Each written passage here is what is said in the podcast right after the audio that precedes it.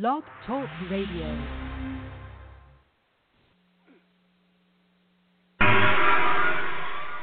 Good evening, ladies and gentlemen. We're tonight's entertainment. Look at my butt. Now look at my front butt.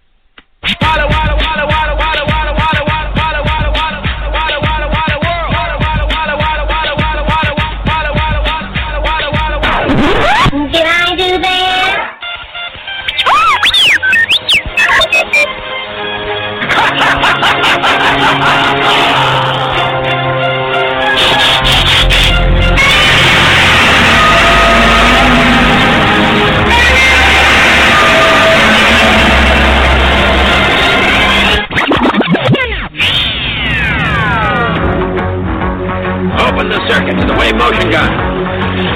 Open the circuit. Never seen pressure increase in that cold. All the ship's energy is now in the wave motion gun. I doubt anyone here would recognize civic virtue if it reached up and bit you in the ass. Oh, did I hurt your feelings? The Magneto's right. There's a war coming. You sure you're on the right side?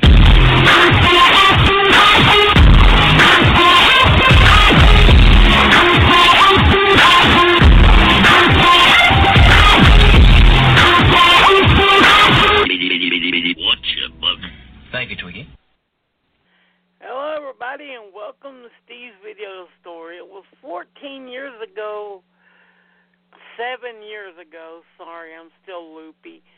Seven years ago, this Sundays was my first podcast, and it's pretty much vanished, and I'm glad of it.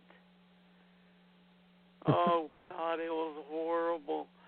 My guest canceled at the last minute for no frickin' reason and I was left there doing my first show with no co-host, and it was like standing naked in front of a fucking bus. oh, that must have been bad. I don't think I ever heard that one. yeah. Is it saved? Like, can I like find it? No, no, it's gone. Oh, and I'm dang it. glad of it. All right, 'cause- if I found any copy, I would destroy it. Just chop it up with an axe. 'Cause I I would find it and like post it on every every horror page. Hey, check out this new podcast. ah, your mom. Hi everybody, how you doing? Back when I started, every podcast, everyone was making money and crap, and I was like, ah, bull crap. Then it turned out most of the people making money were being lied to in their numbers, and the money was being fudged, so they was doing all this work for shit. Oh, jeez.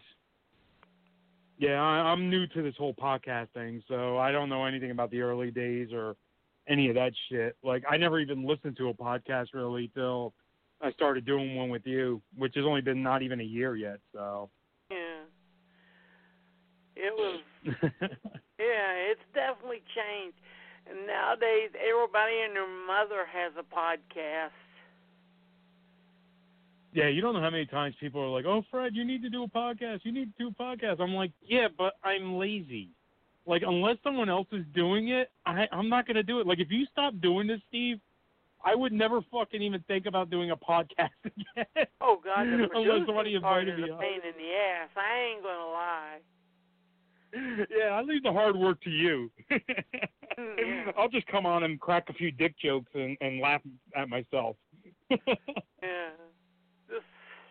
Ugh. anyone who says that the producing part is easy is either lying or they got someone else doing their production work for them. Mm. Yeah, like I don't, I wouldn't even begin to know how to approach doing a podcast by myself. So, but you've been doing it for fuck seven years. Yeah. And didn't you didn't you have another one be- before this? Because I do remember you did have another one when we first became friends on Facebook. You had didn't you have was, another yeah, I was on someone else's there, and the guy that owns it, Kevin Kex Hayes, asked me one day, "Do you want to do your own podcast?" And that's how this started. Okay, because I do remember and I think I called into one of them. It's one of the ones Yeah. you used to do. I think it was you, Vicky, um, the the uh, Carl, and who Somebody else you had on. Yeah. and I think you guys were doing um Planet of the Apes. I don't know. you were doing something sci-fi because I know because you guys kept referring to Vicky because she I guess she's the big sci-fi uh expert there. Oh so God, got, and yeah. I remember I yeah, so I remember I called in. I had like nothing to say. I just knew we were Facebook friends. I like movies. You guys are talking about something that I had no clue, and I came on, said my piece, and then you guys ignored me the rest of the show. it was hilarious. You don't know how hard Well, it is, how hard it was to get a word in between Carl. With Carl on yeah, yeah, yeah. like, No. Just shut up. Well, I don't know. I mean, my last experience, um, he hardly said a thing until it came to the end, and then he just bashed the movie we were watching. oh no, yeah, like- just shut up, shut up. We're watching a movie. Come here, you. Uh, nice guy, but I was like, dude, we're, we're loving the movie. If you didn't like the movie, you should have watched it first. Yeah. Uh, that's me Shit, going on. couple of months for people who like physical media because the couple of the biggest Blu-ray player companies have discontinued making Blu-rays. Players. Yeah.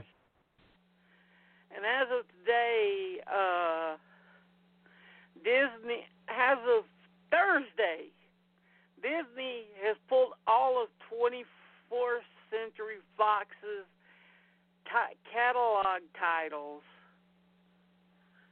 out of print, and you're not going to be able to get them anymore, and they don't think they're going to release them anymore. Ooh, anything good? I mean, it's Disney, so who knows? They bought so much shit. Uh, 20th Century Like, Fox, man, that means Alien. You're not going to be able Oh to yeah. beat after these copies stops in the store, you're not going to be able to buy that anymore. Well, I got my Uh, special Fight edition. Club. Uh, Rocky Got Horror it. Picture Show. Uh, Rocky. Yeah. I mean, that's all fine and dandy, but you know what that does?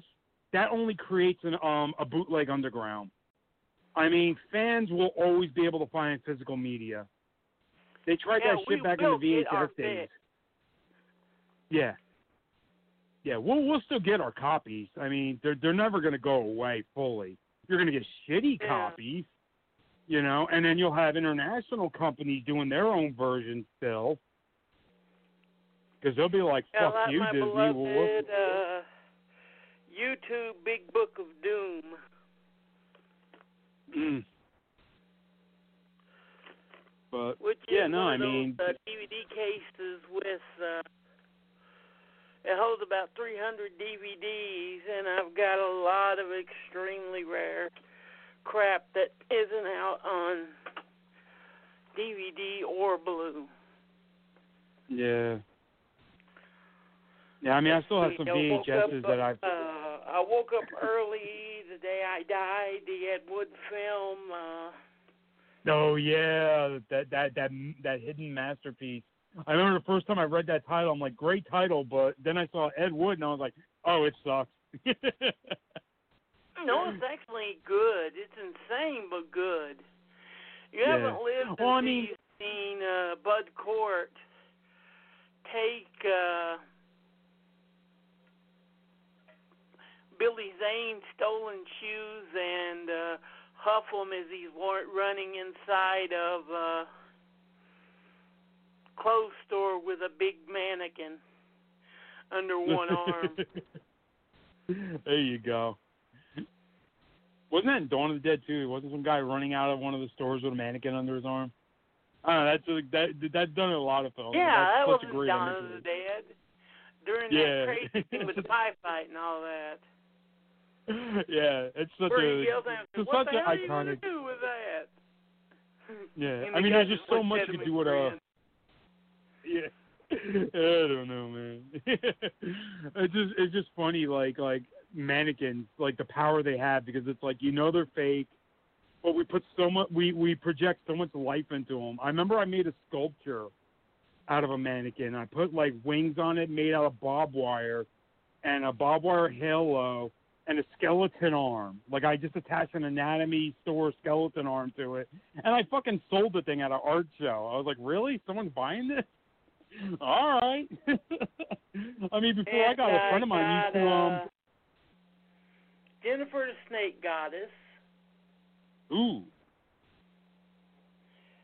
Nice one. Imagine a Carrie ripoff instead of psychic thinks she can make Snake appear out of the freaking air and drop on people. That's a cool gift. It's just bizarre. Because you'd have people there and the tell- snake just whoop, drop on their heads. Yeah. Uh, as far as psychic films, I think my favorites is going to be, of course, Scanners and The Fury. Oh, God, yeah, those were good. Uh, Yeah, I mean, I love Carrie, I love Stephen King, but uh, my my genre goes lowbrow. Uh, that's too highbrow for me.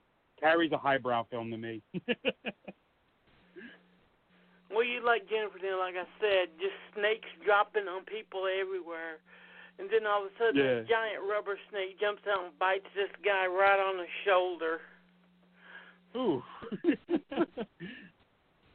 yeah, I hear a lot of these films, but I haven't seen it because, like you said, they're never released properly. So unless you're Well, Jennifer's hunting out down on bootleg, shout. I don't know if it's out of print now because they've taken some of, a lot of their weird or crap and then just taken it off the market, like uh, Sonny Boy out of print. Uh, yeah, And that one's another great one. That's the best film ever with David Carradine is a transvestite who's dating Paul Smith. You know the guy who played Bluto on Popeye? yeah, yeah, yeah, yeah. No, I know exactly what you're talking. Uh, pieces, yeah. Yeah. and uh they find this ba- uh Brad Dourif steals the car and sells it to him and they find the baby inside of it and adopt it. Great. Yeah. Oh, it's classic. David Carradine is great. He's like in full drag throughout the whole movie. Nice. God, I got to see that one. Oh, that that's definitely under that definitely flew under my. I know exactly what you're talking about, but I I, I kind of like skipped it because, I mean, my my movie hunting is always shit. Like I sound kind of like um. Oh God, I'm like I'm like your typical horror fans. Like I gotta have my Friday the Thirteenth. I mm. gotta have my Nightmare on Elm Street. I gotta have my Michael Myers. I gotta have this George Romero film. You know, and a lot of the obscure shit I've seen, but I never bought.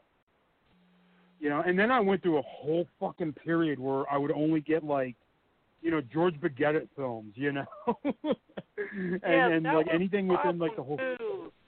They put they keep they kept putting out the regular stuff over and over again. I Yeah. think they've been like two or three sets of Nightmare on Elm Street, and not Yeah. goddamn one of them ha- have an uncut Elm Street Five. Uh, that or an uncut um Elm Street three, Dream Warriors. When I saw that well, in theaters, never, I've I've never every. seen that. They've never really put that out. Period. But if you have No, five, but I go what? Go ahead. no, I was gonna say I saw every Nightmare on Elm Street in the theaters.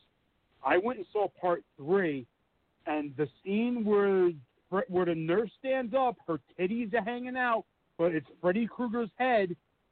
That was in the movie when you saw it in theaters. And if you bought the soundtrack record, the vinyl, because I had the vinyl, which sadly oh, didn't have the Dream Warriors theme song. What happened was is the stupid aspect ratio of the VHS cut the boobies out. Yeah.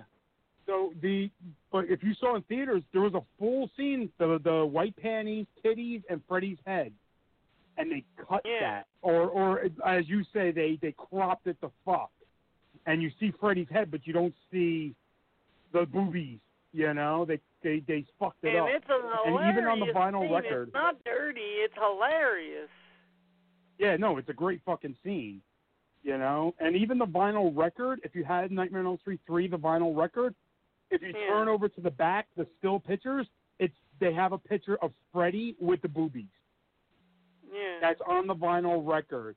And I used to use my vinyl record to prove to people because when it came out on video and shit, people were like, "What are you talking about, Fred? Freddy with boobies?" I'm like, "Here it is on the record. Freddy had tits." no one believes me.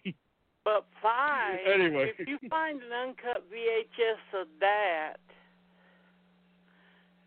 you can sell that puppy for a hundred dollars easy. I have to dig through my um VHSs because I remember um the early days of the video stores when Five was coming out. Someone gave me the pre uh the um VHS copy that was the um oh what the fuck's the word I'm looking for?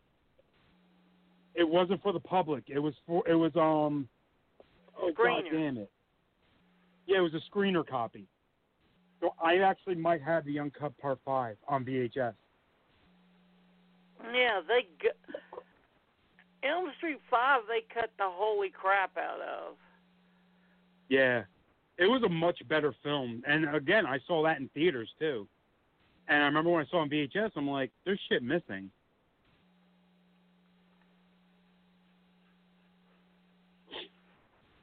I mean, they even done that more recently. Like I saw um what you call it, uh Blair Witch Project in theaters.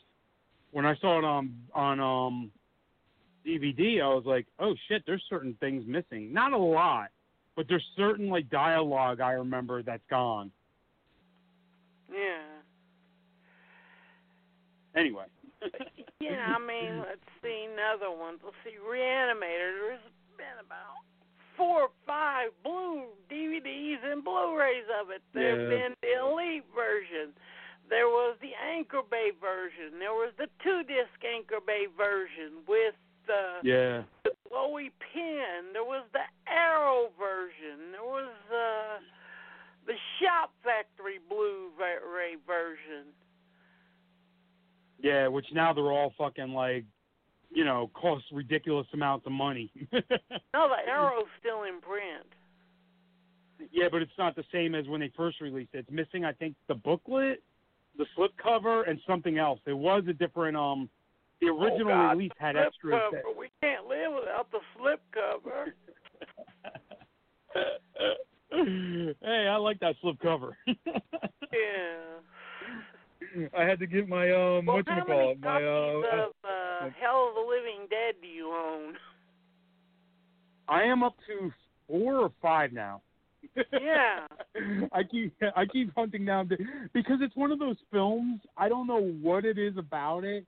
It's the perfect blend of zombie, um, cheesy, beezy horror film, and exploitation grindhouse fucking mondo. It's like a perfect mix. you know, I'm a huge fan of that film, and like I say, if I if I find a different version that's out, I buy it immediately. Like I just I just I have the Blu-rays, DVDs. I even have my DVD of that. My, my one of my DVDs of that is the Night of the Zombies cut, which was pulled directly off the VHS. It even has like the VHS beginning. It has some parts of it, the glitches from the VHS.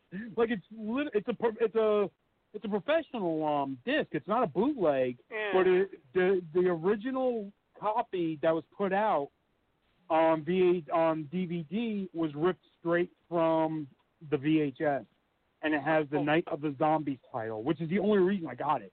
It's it's practically unwatchable because it's so dark and muddy looking. Because Yeah. VHS never transferred well. VHS is like a horrible. It's like people that go, "I'm still in the cassettes," and I'm like, "Why?"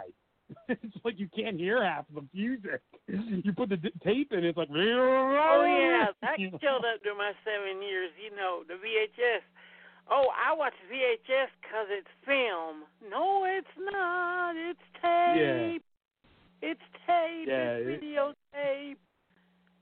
And every year that passes, it, it degrades more and more. And have some VHSs that. I'll- Yeah, that's the other problem.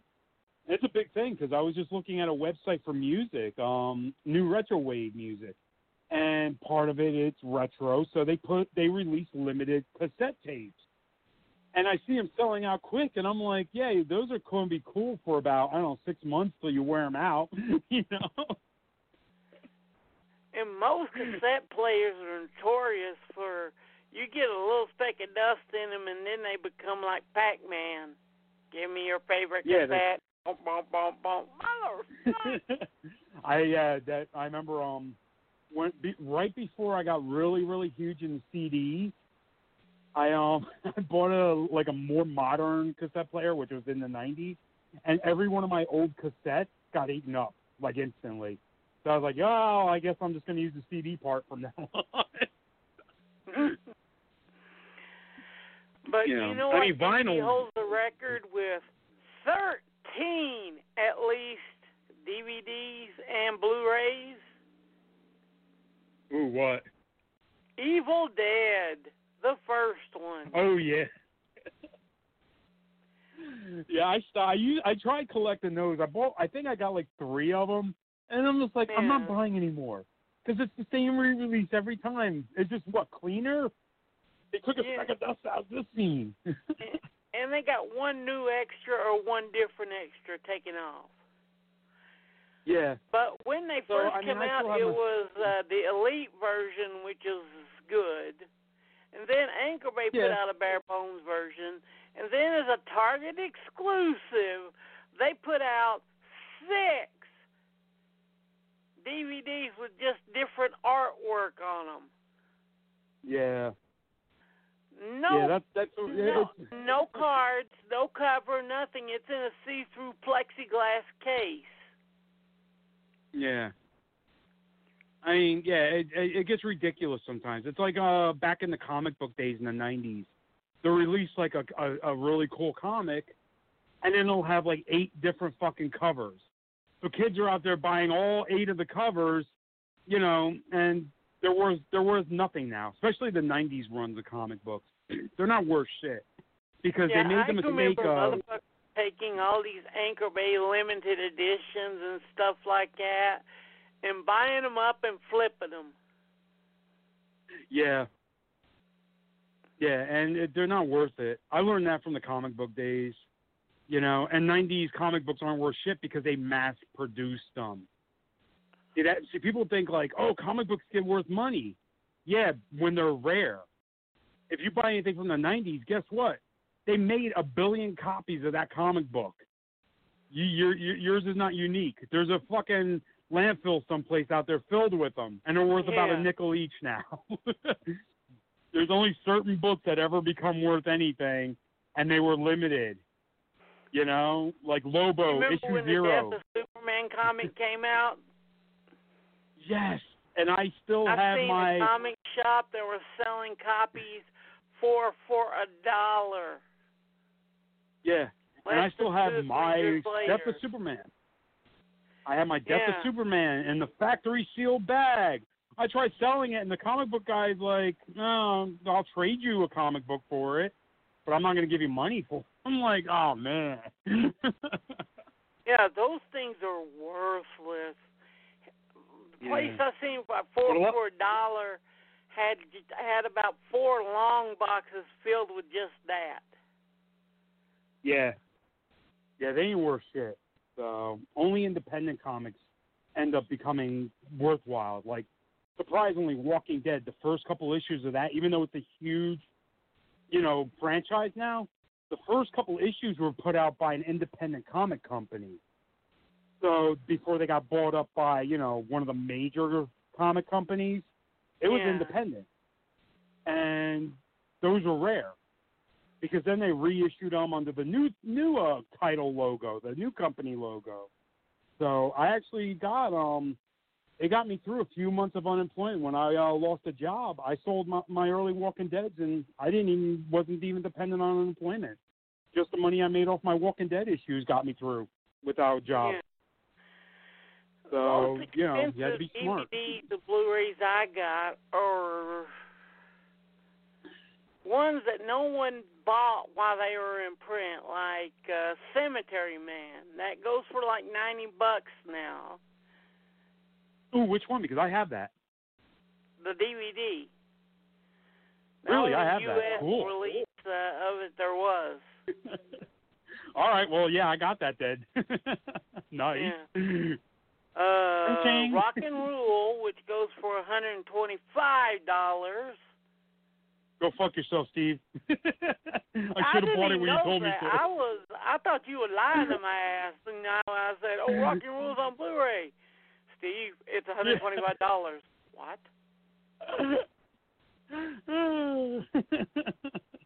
yeah, that that one I missed out on. I love that fucking movie to death. God damn it. All right, keep going. I'm I'm I'm I'm hurting here.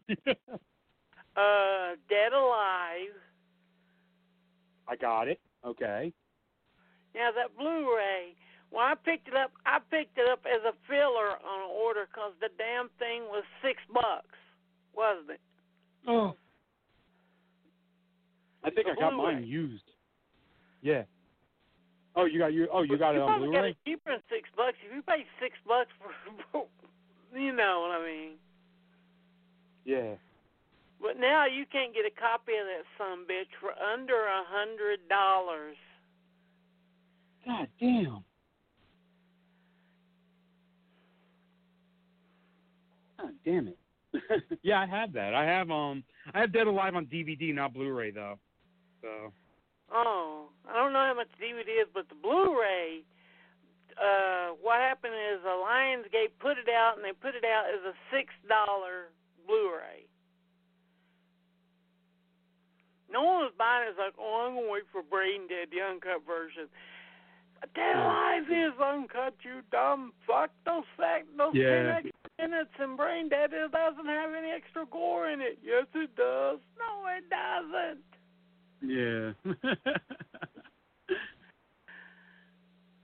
And people are then- silly.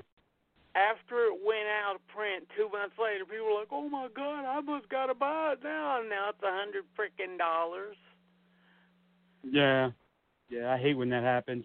That happened to me a lot, especially um releases that came out like when I'm in between jobs, because you know I keep losing jobs because I'm a moron. Not because I work for assholes most of the time, but um I kept getting jobs and losing them, and it's like when I'm working, nothing is coming out. The second I lose a job, then it's like all these companies decide, hey, we're gonna release all these films you love, and then I'm like standing there with my dick in my hand going, no. Anyway, sorry. Ritual is about fifty rituals because Code Red and it went in and out.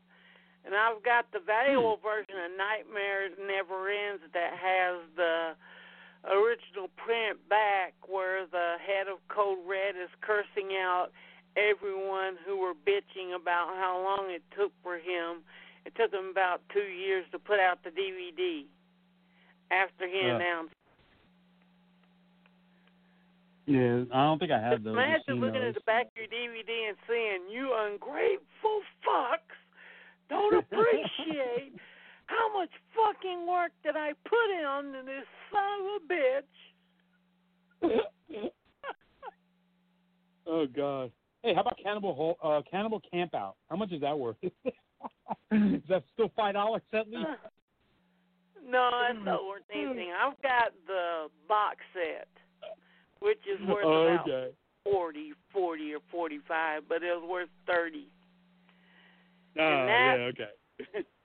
That came with uh, the basement.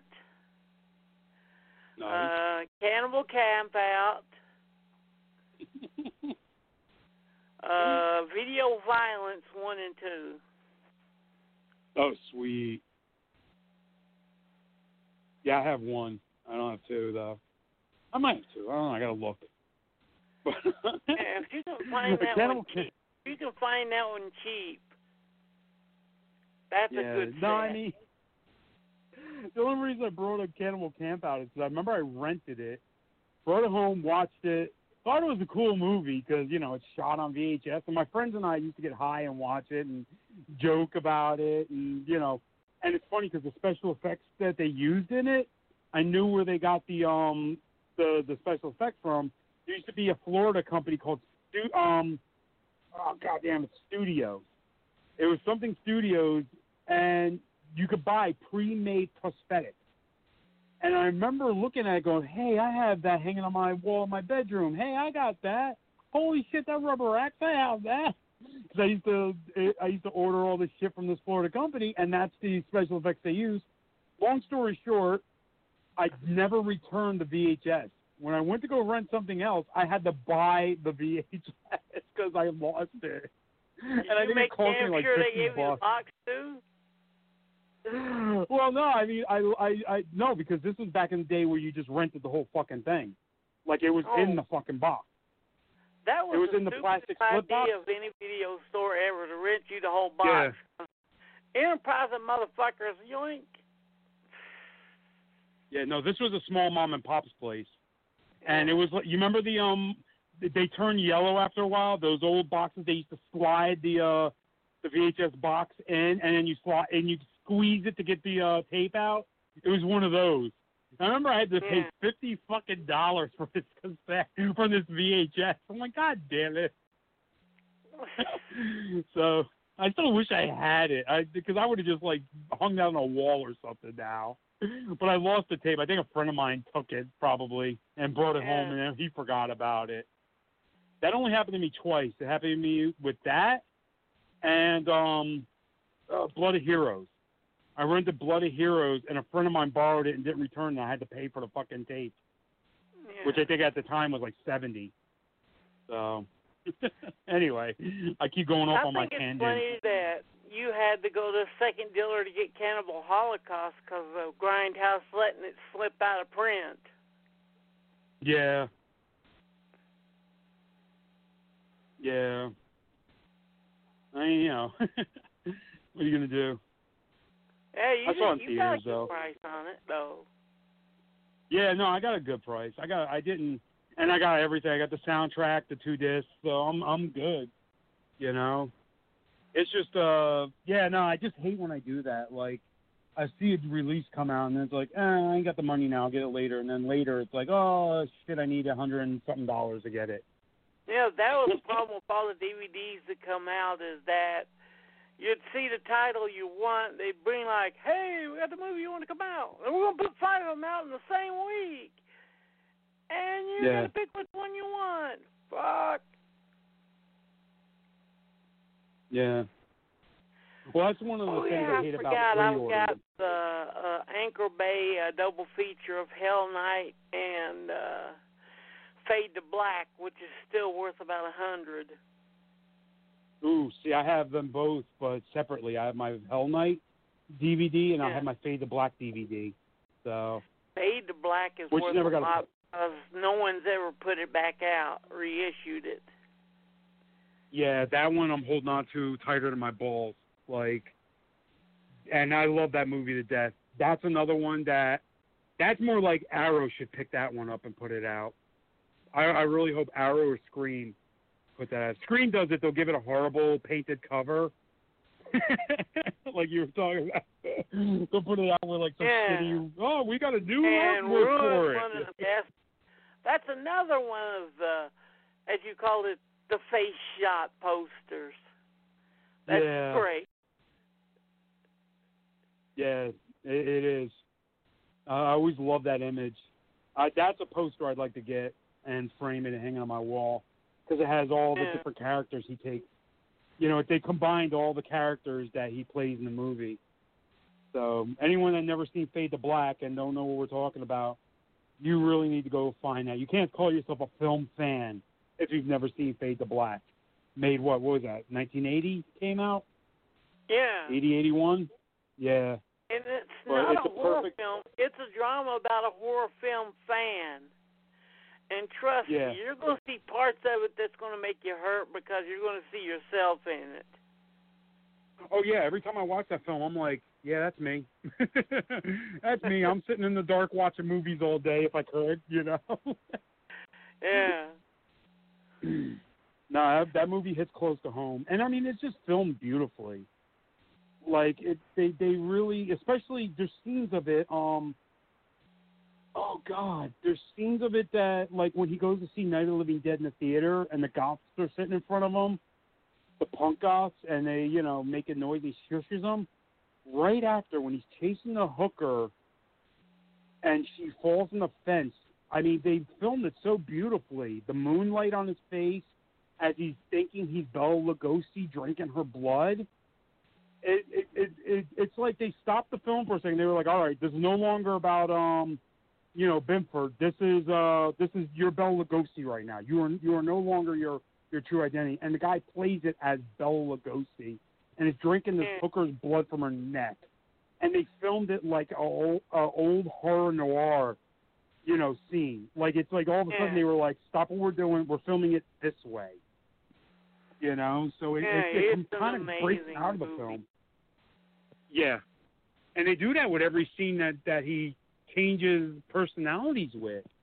It's like all of a sudden you're no longer in Fade to Black. You're in that character's movie. You're in Hopalong Cassidy's movie. You're in the Mummy movie. You're in Dracula's movie. You're no longer in Fade to Black, which is what makes that film so Actually, brilliant. not Blum Cassidy. This is me, show Manor Nerd. It's uh, the Oklahoma Kid with uh, Jimmy Cagney. Yeah. Yeah. True. Yeah. Oh yeah. Even when he does that, like pushes the pushes the what's her name down the stairs, it's just like. Ah, yeah. Anyway, if no one's seen it yet, sorry for all the spoilers, but if you listen to the show Oh, regularly, not you know we giving just talk out spoilers. loud. Like I said, only spoilers if you go in there.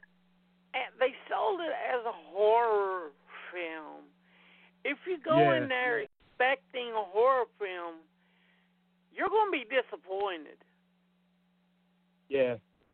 It's not even just a horror film. They sold it as a slasher, and it's not a slasher. Oh God, If no. anything, it's more like the Joker than anything. yeah, Where it's an examination a great of a mental breakdown. with Joker. Yeah. Uh, the triple picture I've put in is Fade to Black, Henry Portrait of a Serial Killer, then Joker. There you go. Henry though is a straight up slasher film. oh my god. That movie's so disturbing. It's still disturbing to this day. Yeah, that's definitely one you should see. Oh, and Yeah. uh, speaking of disturbing, I think it's funny that girl today, and a lot of people are like, "Oh, what's the most messed up film you ever seen?" Oh, it's a Serbian film. That's the most messed up film I've ever seen. yeah. Yeah, well I actually know someone compared it to um oh what was it I posted? I posted a film and someone's like, Oh, that's even more harsh than Serbian film and I'm like Okay. I mean, the person's a sweetheart. I didn't want to like bash him, you know, because a lot of my Facebook friends, they don't go into the dark regions you and I will go. like they're they're they're common film you don't have to go into the So- dark regions to find stuff that's dark. I love Serbian film soundtrack. I love that raunchy porn score to it. Yeah. Yeah. No, it's a great soundtrack. And I mean, I give it credit to people that they're breaking out of their comfort zone. They're actually trying to watch exploitation. So I'm not. I, I don't bash people when they bring Serbian film up. No. I know there's horror snobs out there that are like, "Oh, you like Serbian film? You think you're hardcore, huh?" It's like, shut up, man. They're trying, you know, just Yeah, because they didn't totally. have access to it like you. Yeah, My people are trying. with They, they, Serbian film is that once the super uh, Viagra comes in, the whole movie just gets fucking silly. I mean, legitimately silly. yeah, it does. It's like dark, dark, dark. Hey, we're gonna have our girls stick a pipe up her coochie and woo, what the yeah. fuck? You know. Well, I mean, it has one of the, it has it does have one of the most creative kill scenes though. Fucking literal skull fuck when he jams his fucking cock into the guy's eye socket. Yeah, I, every time that scene comes up, I uh, can't stop forget, laughing. Bride of Frank already done that in the early nineties and a lot more funnier. Yeah, yeah, true, true, true. Yeah. There's another one you need to see, people, if you can find it. If you think Say the title Serbian again? film is version, watch Bride of Frank. I'll rip your eyes out and skull fuck you. and this is the movie. If he says it, he does it. oh God. And a film came out the same year, another Serbian film that's a whole lot worse than a Serbian film, and that's Life and Death of a Porno Gang. That one you recommended to me, and I never saw it. Yeah, hate me as much as you want, Steve. I still haven't seen that one. You need to get it because it's uh it's a little more legitimately darker. Yeah. I got kind of because okay, so in the nineties I was all about the death films. I don't know if you remember, like like that was the big thing. Everyone was oh talking yeah, about, the you know nineties there was there was the death film. It was the underground scene, same as the bootleg Yeah. scene. You would get in the underground Yeah, and I- scene, you get the death tapes, the car crash tapes. Yeah. And so I did that for like years and trading through the mail. This was before the internet, my friends. Going to New York to the fucking porno shop because they would have like when you walked into a New York porno shop in the 90s, the front of it used to have like regular movies. And then you walk past the regular movies would be the extreme horror films. And when you walk past that, there's the pornos. So I would always go in past the normal shit and right to the um ex- the uh, extreme horror sections where I, when I first saw like Begotten, you know, Matt Heinz Begotten. I, I, I found the fucking DVD of that. The early Clive Barker films on disc. You know, so I used to go to New Yeah, York and find, and then there was the death tape. Yeah. I would mean, buy like the death DVD. Serbian film, but I would recommend first seeing stuff like uh, what he just said, Begotten. That one's a hell of an Yeah. experience. Uh, Tetsuo the Iron Man. Fuck My you up. favorites, yes, the box out. The box set is out now of all his films, so grab it. Yeah, there's so Oh. many different choices. Everyone's like, "Ooh, I've seen Serbian film. It's the worst." I'm like, "No, it's not." Yeah, I mean, I always tell people, well, if you can sit through Serbian film, then and you liked it or you like the experience of it, because I don't think people like those films. I just think it's more about the experience and the bragging rights Yeah. of saying, "I saw it." You know, I always tell people, then go go go find a copy of Salo, 120 Days of Sodom, and sit through that. You know, it's not the most extreme, Especially but after you've had a job in uh, a regular job, then the shit eating scene takes a whole different view and it makes you yeah, more shocked. yeah. I mean, Because it's more like I you and I your bought- bosses, isn't it? oh yeah. Girl sitting Yes, there and is. doing nothing. You have a problem? No. Then eat shit. And you're like, I do every day at work. Yeah, I mean, I bought it on when Criterion put it out. I bought it. Brought it home because I never saw it. I always heard the no- notoriety of it, and I watched it, and I sat there going, "All right, I, I I get it. It's extreme. It's horrifying. It's whatever social commentary it has. Okay." And then I'm like, "Am I ever going to watch this again?" Probably not. I don't think uh, this is going to be one of those, you know, where I'm like, oh, I'm in the mood for Serbian film, or I'm in the mood for Salo. You know, and I remember I lent it to a friend of mine, and he went to give it back. I'm like, no, no, you can hold on to it. He's like, but, but, but. I'm like, no, no, no, it's yours. You can keep it. you know, because it's one of those films where it's like, I don't even see the point of it, other than for shock value. You know, there's nothing beautiful about it. There's no poetry about the there film. To piss, it was there to piss off uh, the ruling class in Italy, which got him killed. Yeah. Yeah. So the, the notoriety of the film, it definitely earned its notoriety, but it's not one of those films where I'm sitting there like I'm in the mood to see, you know. Yeah. Like a Serbian film, I could sit there and see myself going, you know, I'm in the mood to see this fucked up movie because it goes into different fucked up tangents, and like you said, it gets funny after a while. You know, I mean, the whole line of newborn porn, as horrible as that is, I always crack up because it's yeah, his it's not what's going on. It's what he's and I'm sorry, even in the uncut version, that scene is not graphic at all. Yeah. You don't see anything really. It's just the idea of it. But it's Yeah. his delivery. It's his delivery of well, his delivery, I love it. Newborn. Yo, he's so excited. He came up with a new kind of porno. Which I mean, if you're an artist, like you kind of understand it because it's like everybody. That's the one thing with artists is they're always struggling to come up with their own unique vision, and especially for dark artists or filmmakers because it's all been done. Yeah. After a while, everyone starts to look the same. Everyone starts to look like H.R. Giger. Everyone starts to look like a Chet Zar. Everyone starts to look like I forgot the woman's name who did the big-eyed girls. You've seen those paintings of all these big-eyed children and big-eyed Yeah. girls.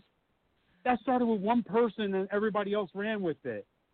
So there's har- there's hardly an original idea out there. So when you find a voice, artists you get excited. original. It's like most So, yeah, of the when you- more successful uh, broadcasters, podcasters, what do you want to call it, are the ones that Yeah. go around going, gee, golly, the 80s are cool, and look at me watch my VHS with my kooky hair color and kooky oh, vision. "Oh." I'm going to watch the Yeah. movies that you know and stay safe and not try to get you to watch something different than you usually do. Yeah, exactly. but I mean, you know, so when he says newborn porn, I got his excitement.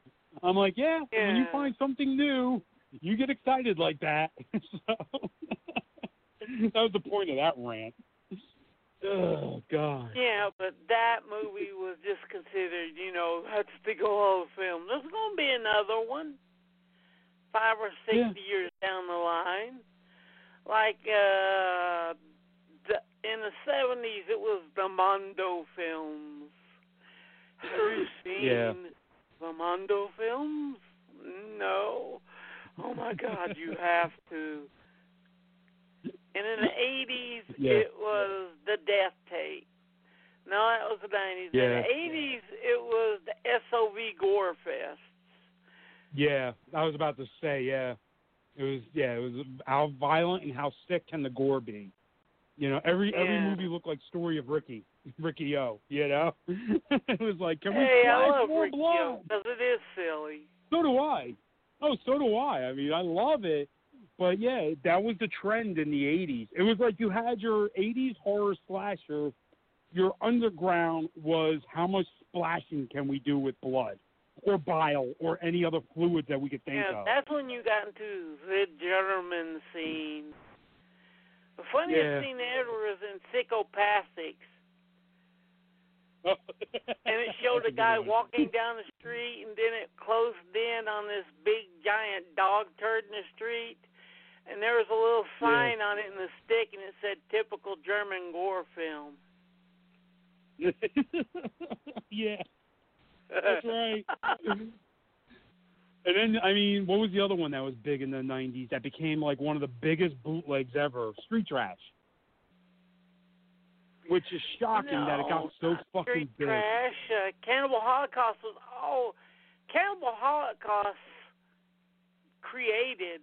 Basically, it's one of the ones that created the underground, the bootleg scene.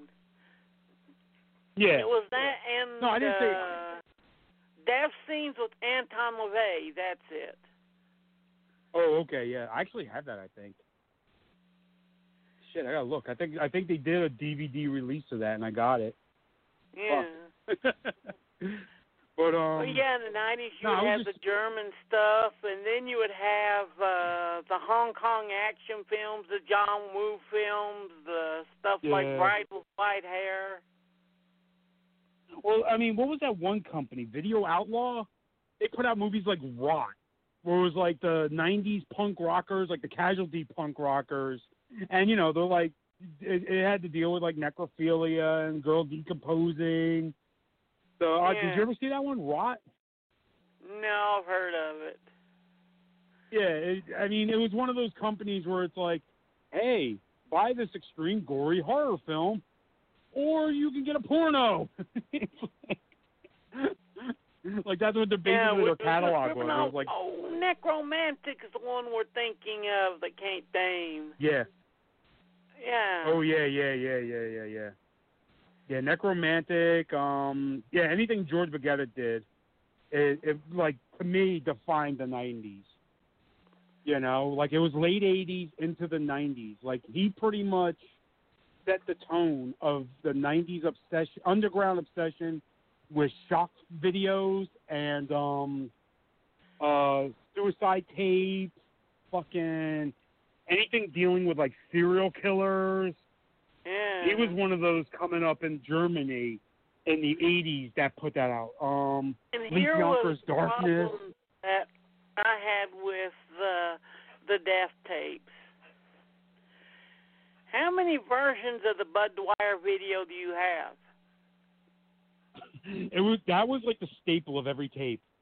Any tape or underground DVD you got had the Bud Dwyer suicide. I even got um a tape once.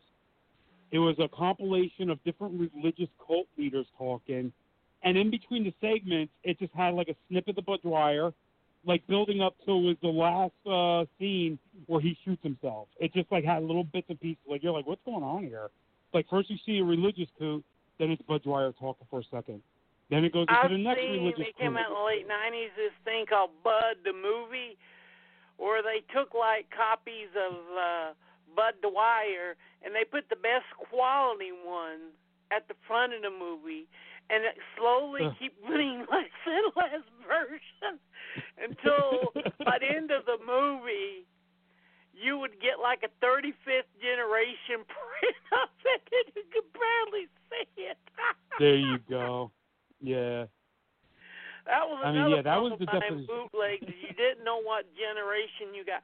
Yeah, I love VHS. It's so quality. Yeah. Yeah, you never had to fucking watch a fifth qua- fifth generation dupe because it's a rare film that you wanted to see. Have you, punk? Yeah. That happened to me with um Burial Ground because that was a hard one to find at the time. And I remember I was at a convention and the guy had a bootleg copy of Burial Ground. And I brought it home and I'm like, Yeah.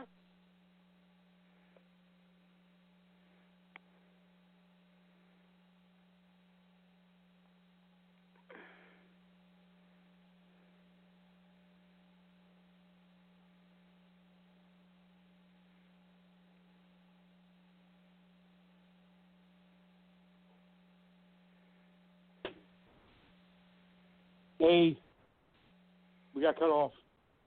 Yeah. And you had just bought that fifth uh, generation copy of uh, Burial Ground, to get home. Yeah. And like I'm waiting for the movie to start, and then I hear talking. I'm like, oh shit, it already started. Why can't I see shit? And I turned up the uh, the uh, contrast all the way just so I could see like some pattern of people walking. yeah, they Uh, would fuck you that way. They would use the cheapest VHS you got, and they would use like fifth and sixth generation copies, and you'd be sitting there like, what the fuck, man? Yeah.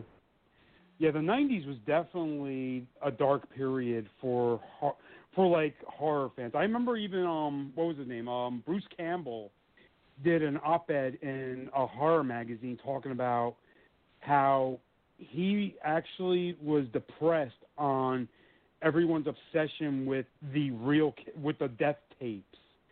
You know, I mean, for a while, even people were even trading like the Jim Jones videos and audios.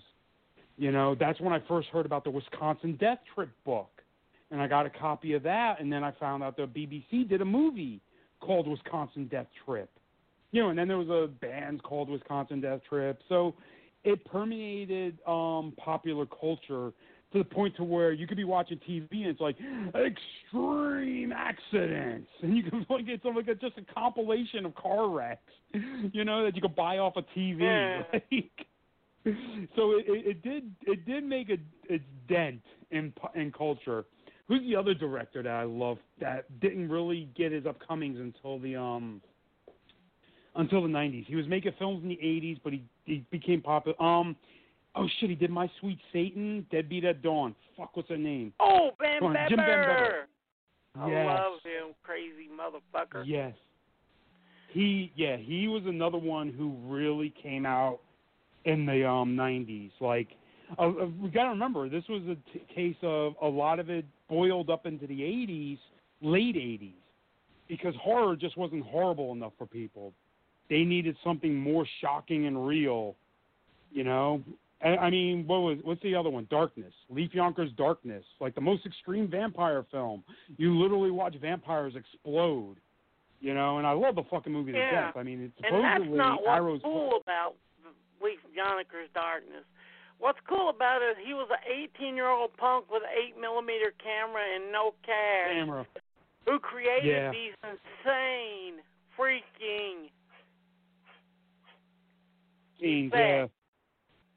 Yeah, and I mean the movie's great. Like I still have my two disc uh, vampire version disc, and I used to have the VHS that I got from Fi- Film Threat magazine, which I think was another thing that really shaped the '90s horror scene, where people were getting away from like the Fangorias and the gore zones and the you know 80 late '80s, early '90s, and started looking towards more independent. Like Film Threat magazine was putting a lot of the sicko films out there. Fuck You were Film saying? Threat and definitely fuck the head of Film Threat. All right. Well, I discovered a lot of films I love because of that magazine. But hey. Yeah, and then he would bootleg them himself and sell them in the back of the magazine, and then rat out anyone that he knew that was his competitors. well, I I mean I didn't know that backstory to him, but I know that I discovered a lot of films that I love reading that magazine. You know, because at the time, I mean, Fangoria and shit was still trying to ride the uh Freddy's and the Jasons and the Michaels. You know. But there was I know that time that's period why in the nineties. they 90s. created Gore Zone so they wouldn't have Yeah. uh rest in peace, Uncle Bob. Yeah. Created Gore Zone so he could do something that was uh not the Freddy's and the Jason and getting to the more extreme horror. But then two Yeah. issues in, they're like, "Hey, we need you to do a Jason or a Freddy or a Michael Myers because those Yeah. sell." And he's like, "Fuck." Yeah, and I remember um one of the issues of Gore Zone, the cover was um the fucking Jason goes to hell. It's like it's like all right, it quickly turned into uh Fangoria. But no, I mean I know you have your issues of film threat, but a lot of people discovered uh, underground films through film threat. And then you had Yeah, in the I mean, nineties just we something about got Video Watchdog, uh, Psychotronic, uh, Asian Trash Cinema. Yeah, so I mean, you know, and even beyond that, I mean, the the '90s didn't just give us like the extreme underground horror. You had like a lot of independent films, like Welcome to the Dollhouse, which is a drama about a little Jewish girl who's like going to a horrible school, and her sister's beloved, but she's not. She's too nerdy. So, That was the you know, and you had the movie. One of the most depressing inlines ever. Oh, Welcome to Dollhouse. Go ahead. Yeah. Does it get any better? No. Fade to black. Yeah. oh, yeah. Nihilism was everywhere in the nineties. Uh, what yeah, was the, the whole one? indie Um, scene. Once uh, Yeah. Tarantino and the Blair Witch Project hit, which I actually loved. what Blair Witch? Yeah. Yeah, no, I mean, I saw that in theaters, and I went when I saw it in theaters. It was a packed house, and I mean, the reactions were genuine. People loved it.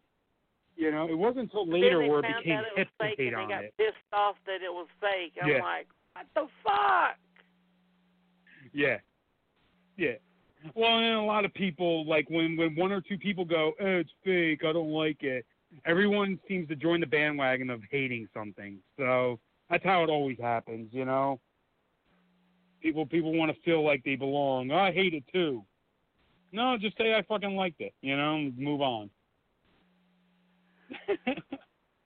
oh God, what else was in independent? What, I'm trying to think. Like, oh, what's that one fucked up movie that always um got doubled with um the Toad King?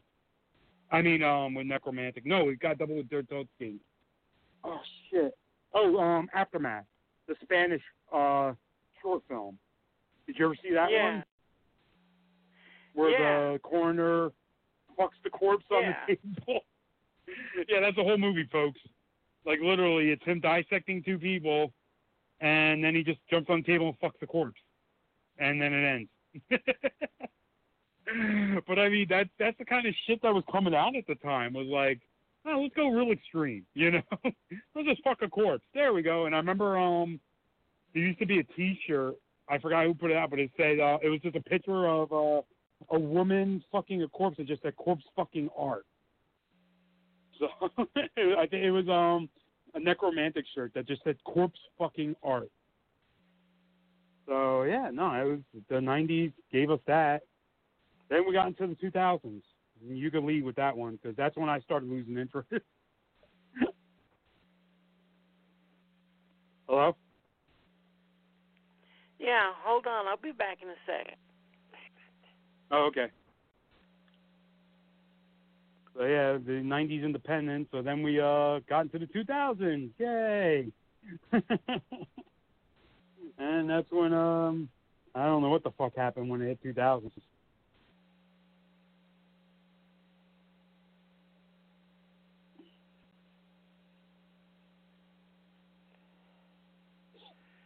Sorry, I'm having to switch that was phones one- here, people. Oh, okay. Yeah, I was just saying, like, uh, 2000s is when you got a lot of straight to DVD movies. Some are good, but a lot of them are terrible. I started losing a lot of interest in the 90s. I mean, in the uh, early 2000s. I guess I could say one of the good ones, like, that came out, probably 2010 was Stake Land that one's cool where it's like a the landscape is nothing but populated by vampires you know it's like a zombie film. Dark awakenings is pretty cool. So come on steve. It's a two man show. I guess he's trying to get his uh first show uh feeling back of just him being alone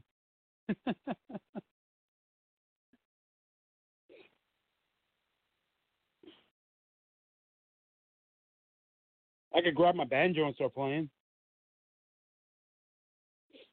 Oh, hold on. Where's my sympathizer? synthesizer? I'll play my synthesizer. Ugh. Spooky music till Steve gets back. This show, folks. Here we go. What do I got here?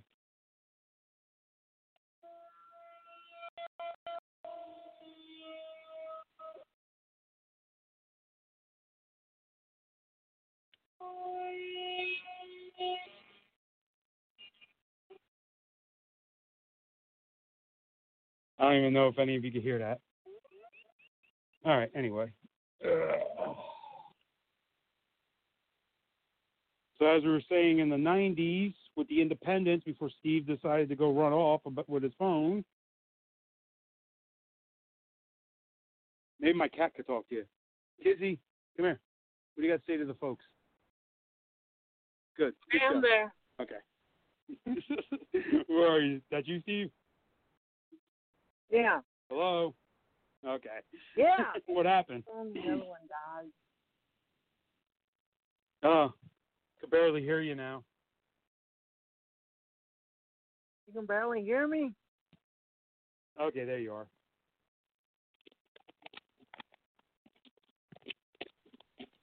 Like reminiscence of your uh, first show, no guest, and uh, you're by yourself. Yeah, It's okay. I was entertaining everyone with a uh, little kung uh, fu film. synthesizer music. But but yeah, I mean really. Uh well Linda Manz died this week and that was a heartbreaker.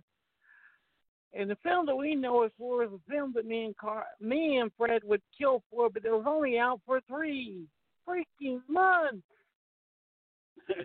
So we finally had a chance to buy it. And that's out of the blue.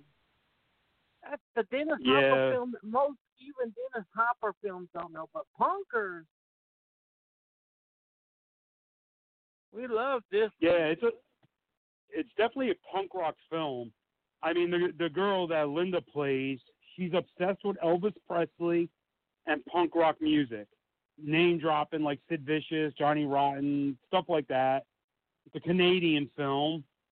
Uh, like you said, Dennis Hopper's in it. He's excellent as the uh, retrobate father who's coming out of prison and doesn't know what to do with his junky wife and his rebellious daughter. So there are copies you out want there. You're just going to spend. What's the scene at the first? Go ahead. Sorry. I was going to say, if you want a copy, I mean, you can find them for you know ninety dollars and up on DVD now, unless you get the Spanish uh, DVD release, but you need a certain player to play it, and it costs you about twenty one dollars. So, Yeah. but you got to have an all region player and a PAL player to play it.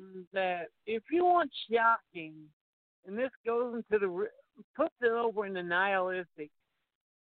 The first five minutes shows why Dennis Hopper's in prison, and holy shit! I'm not going to spoil it if you haven't seen it, but holy fuck! Yeah, and they they tried coining it as a sequel to uh, Easy Rider. I know a few of them tried to put it out as that as like the continuation of Dennis Hopper's Easy Rider. Like it has nothing to fucking do with Easy Rider. Yeah, it's they not tried a to nihil. ignore the fact that he was killed at the end of Easy Rider, dead. Yeah. so, you know, they tried to sell it that way because it didn't. I don't think it really was accepted when it came out because I I read a lot of mixed reviews, like people saying, "Oh, Dennis Hopper's worst film, and he directed it. That's why it's so shabby." You know, and the title out of the blue came from the fact that um punk. yeah. Well, that's what it was. It was, it was showing like shit on too when it came out. Yeah. But see, and this is what's funny is uh, if you want how punks were, like er, like um rural punks, I call them, kids out in the sticks that discovered punk. That's out of the blue. You want the L.A. scene punk? That's suburbia. Yeah. You know, I mean, this this girl was You still like in love with Elvis punk? Presley. You want Smithereens? Yeah. exactly. But um, uh, what was I gonna say? I mean, the movie originally was titled Ce- Cecil or something like that, or Cece, and Yeah, it Dennis was Hopper uh, heard of- real. Go ahead. what were you saying?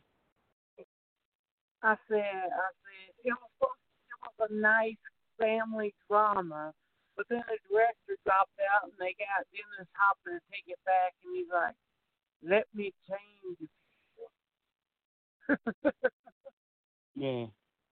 And the title came from a song he heard that's actually in the movie now too, out of the blue. So, know, yeah. and it's also if you watch the tra- if you watch the trailer for Out of the Blue, they use the same song, so you'll you'll get where they got the title from. But it's a very nihilistic film. That that's eighties nihilism right there. Ugh. Yeah, well, yeah, my, for a second I I was don't know uh, why my sister rented it, but she did, and she couldn't make it through. See, I was just like, wow. Yeah, that phone you're using is real bad because it keeps coming in and out. I hear like every other word. Well, my regular phone is dead. and the other Yeah. phone only lasts for five minutes. Yeah. All right. Anyway, Uh, so yeah, I thought I was tell I was actually saying like while you were switching phones, how you're trying to recreate your old your first show, one get no guest, you by yourself trying to figure out what to say. That's how I felt. I was like, ah, what do I say? I don't have this the I know, sorry. That's when all right. phone- when your phone's giving you the beep of death, you're screwed. yeah, that's all right. I pulled out my um my uh my my my uh synthesizer and I was playing some music for everyone. They're all they're all good. They're happy with that. Yeah. and Yeah, I well, interviewed my cat for My seconds. first guest on the show was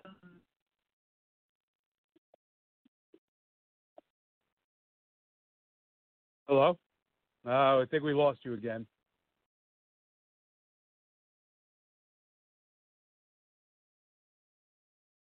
We lost you, Steve.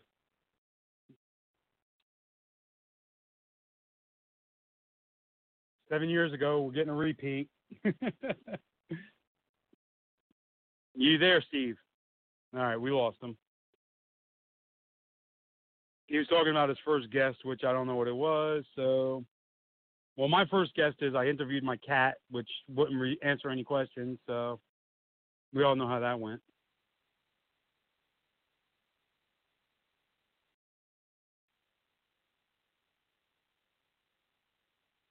Well, I think in all the uh, time that I've done the show with Steve, this is the first time this happened. Technical difficulties, folks. Sorry. So anyway, I'll talk about Hard Gore. That's a 1971 film that came out, and it's a rated X film.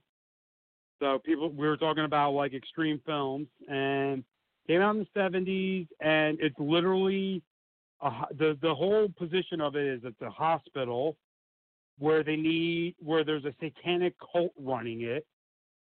So the movie, because it's a triple X film, they'd show a sex scene, and then Satanists would hack off someone's head. Uh, there's a sex scene, then they would bleed someone. So yeah, look that look for that one. It's called Hard Gore. 1971, I believe, was the date. You could probably get it. Most porn stuff. I got mine at a porn shop in New York. Oh no, that was Route 22 in uh, New Jersey. I got that. I walked into a porn shop and was like, "Hey, look, fucking gory porno film."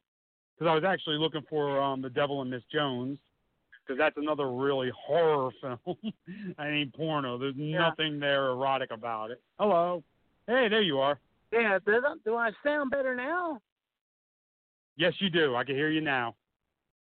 Okay, I'm outside on the porch, but yeah, my first guest uh, I was saying that I had was uh, Gary Klar and Joe Pilato. You don't talk about two insane indivi- individuals. That was a crazy show. I actually met Joe, and yeah, he, he's exa- he's nuts. I don't know how you controlled him in the interview, but he was one of the most Well, awesome people I ever got to meet. saying "fuck you." We spent five minutes saying "fuck you" to each other. I'm being literal. Yeah, it was just five minutes of us going, "Fuck you, fuck you, no, fuck you." His other favorite phrase is calling people scum fucks. and puss fucks. He would say puss fuck. That's it. That's Gigi Yeah. Allen scum fuck. But he would he would call you he called me a puss fuck. And then he made me kneel Yeah. in front of him and he blessed me a puss fuck and then he signed my gear. he was like one of the greatest people I ever met. And he took pictures with me. He was so fucking cool, Joe Pilato. And Yeah, what was your other guess? Uh, Gary Klar, Oh, okay, okay, okay, okay. Sorry, I didn't hear you there. Neil. Uh, yeah.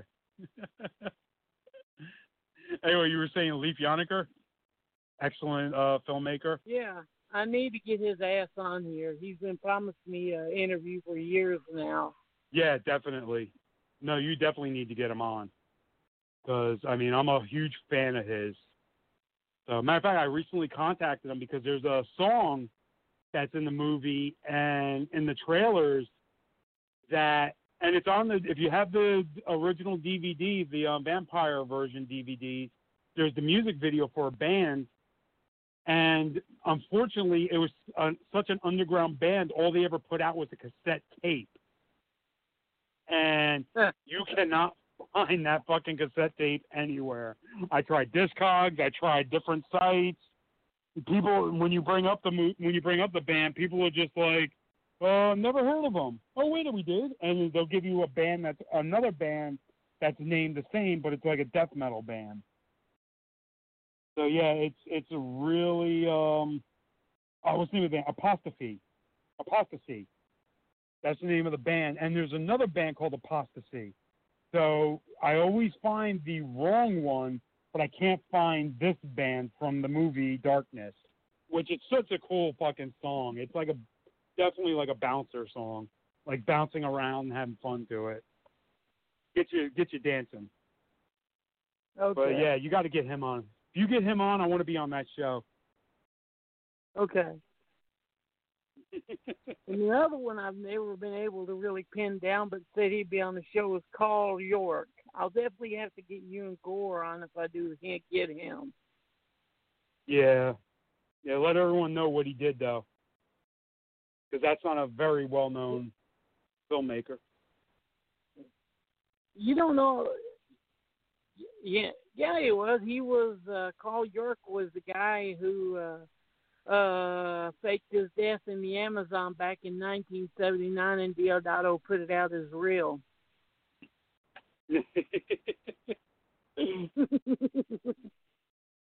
yeah, no, you gotta definitely get him on. Yeah, how many interviews do you think you did? Like, like name some of your top interviews views that you've done since you started doing uh podcast. Gene Silver because you freaked out my producer Keith Hayes, who's now he's pretty much moved on from po- he's still a podcast, but he's like a a a, a, a talent agent and does all sorts of stuff. Mm, okay. Yeah, she said. uh Carl said to he said, like, blah, blah, blah, blah, blah. Uh, there's a Toys R Us is in show world now. She's like, God, there must be a river of cum under there. In the bottom, I was A like, river wow, of cum. wow, wow, wow, wow. that's a great. That's great. A river of cum. That's a, that's going to be the title of my next book. A river of cum. uh, but, uh, Brian Usner was cool. Yeah. Oh, awesome. Yeah, he's definitely awesome. Uh, the We George Romero Mr. Howling, tribute show. What? You got to talk about Mr. Howling too. You had him on the show. I remember that one. That was oh, a show I wasn't supposed yeah, to be on. God bless him. I love him. Yeah, that was one. I remember. Um, you didn't have you you weren't sure if you were going to have him as a guest because I mean, a he's a huge fucking filmmaker, and b he was late. You called me and we were like, Fred, I need you on the show. I don't know what to do. and I was like, all right, all right, I'll come on. We'll we'll, we'll talk about something. And then he got on the show, and it was like one of the greatest shows. It's like my it's like a highlight of my my life, you know, that I got to actually talk to this filmmaker whose films I've actually seen, you know. uh, we have what's his name is elected on, uh, Alone in the Dark. Jack Sholder directed Alone in the Dark. Uh, Ooh. Elm Street Two. We had him on on the day as a part of the tribute show for as a, well as the tribute show for uh, Martin Landau because he worked with him Okay. on Alone in the Dark. That was just great. That's when you need to look up Martin Landau tribute. And on Yeah. the George Romero tribute show, we had uh, Stephen Bissette, Nice. uh, Mr. Lobo, Okay. uh, the the head of the arts department at uh, University of Pittsburgh. Oh, okay, okay, okay. Yeah, you heard you might have heard of him. You ever heard of John Amplas? Yeah, yeah, no, definitely. Like Martin, fucking, um, yeah, no, I know who he is. Uh, I mean, Easy Rider, he's the silent mime, um, the clown. Yeah, no, I know who he is. Definitely, he was uh Fisher in uh Day of the Dead. Yeah. So yeah, no, yeah, I, I that definitely was a know hard, who he that is. was a sad show. Yeah. Which one was the one where you interviewed the guys from Day of the Dead? Was that the the Joe Pilato show? Yeah, I got yeah, I got a Joe Pilato and Gary Klar. Yeah. He just started cursing and but- I went with it. He was flirting Oh, Yeah. with Vicky, cursing like a sailor. yeah, he, he's he's definitely a trip. But which one was the one in the cast in Day of the Dead that actually ended up like marrying his sister or something like that, un, unknowingly? Like he didn't say like, "Hey sis, let's get married." He like met this girl, and they fell in love, and then later found out through a blood test that they were brother and sister or cousin or some shit like that. That they were actually I don't know. That's the related. Tennessee shit. I don't know. Yeah, That's and they didn't know. right there. Yeah, like they did. It was it was it was one of the cast members of Day of the Dead, and like you can't Yeah. you can't be mad at the guy or say oh ew. All you can say is like wow that's fucked up Yeah. because I- I think one of them was adopted out. Like like they had one kid kept it, and when they had another kid they adopted him or her out, or divorced or whatever the fuck happened, and then later they found out oh shit we're related but we fell in love. God damn it. Now I don't know if they actually got married or whatever. Like I think they they stopped it before they got married.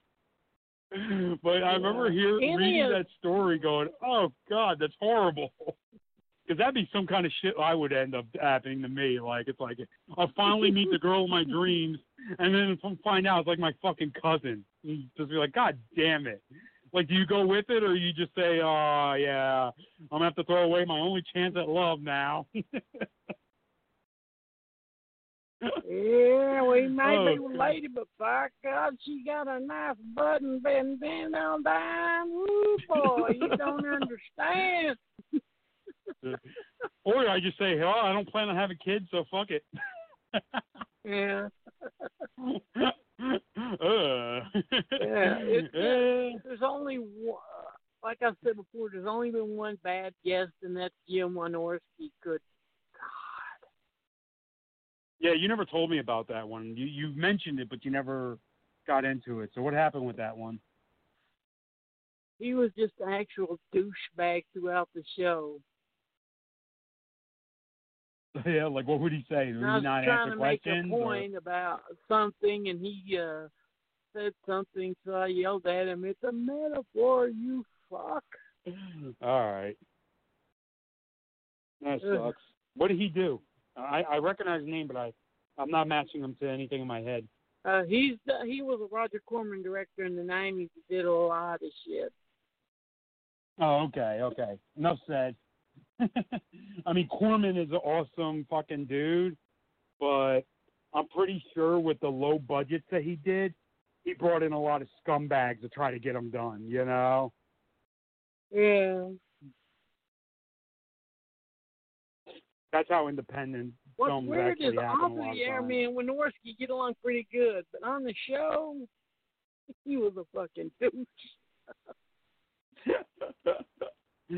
oh God, I never had. The, um, let me see. Yeah, I don't think I ever had a bad experience meeting like celebrity directors or. I think the only time I got disappointed was I was in line to meet Tobe Hooper, and he like like after ten minutes being in line, they were like, "Up, he left. He's done, done for the day, folks. Sorry." Now at the time, I took it as, "Oh fuck, Tobe Hooper, what a fucking snobby star." And then, of course, I felt like a scumbag because later I found out he was ill. So I was like, oh, he's dying. God damn it. Mm. So, yeah, but I don't think I've ever had a bad experience. Even, like, I hear horror stories about Tom Savini, and I met that motherfucker like 10 times.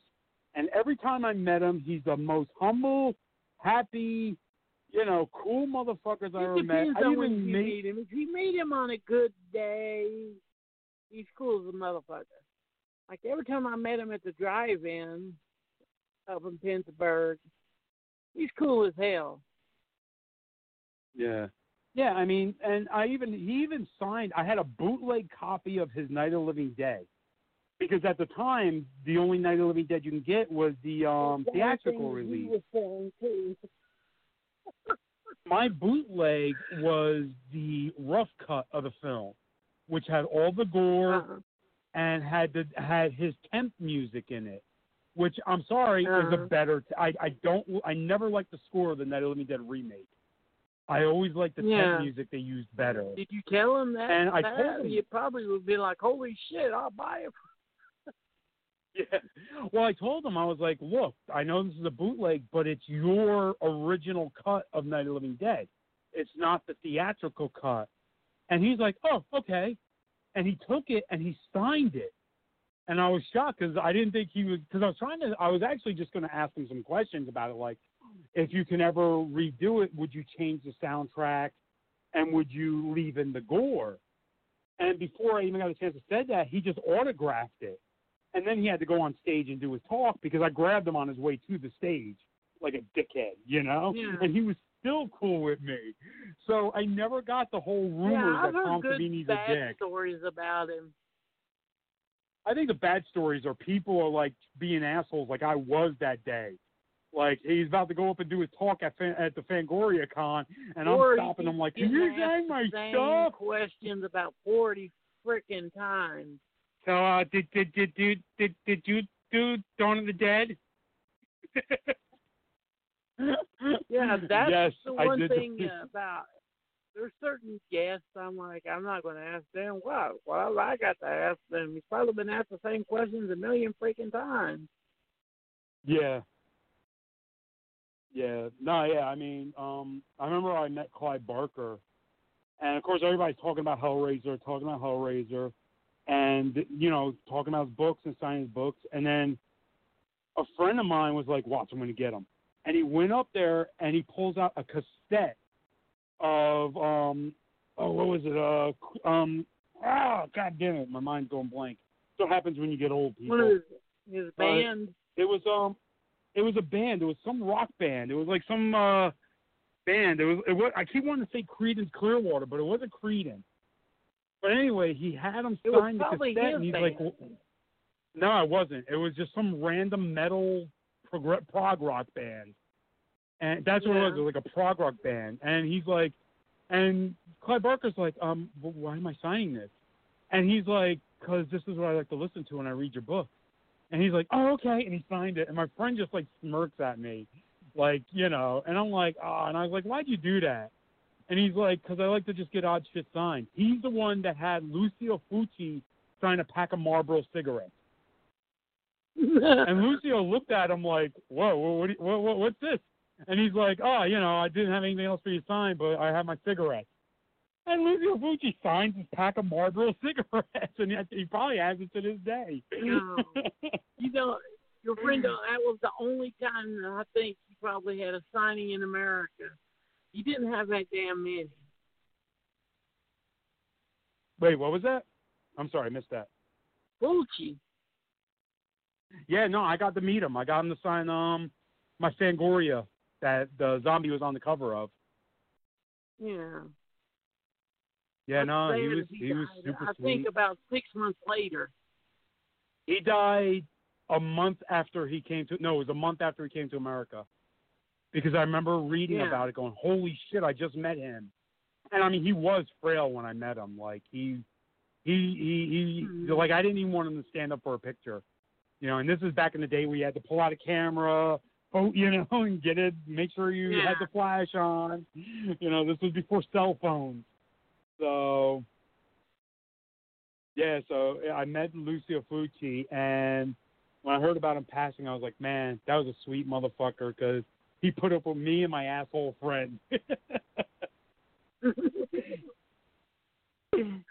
oh god. said that he was bragging about going to New York and meeting the American fans and how much they loved him for the rest of the for the rest of Yeah. of his time oh, before Oh, yeah, he no, I died mean- when he got back home.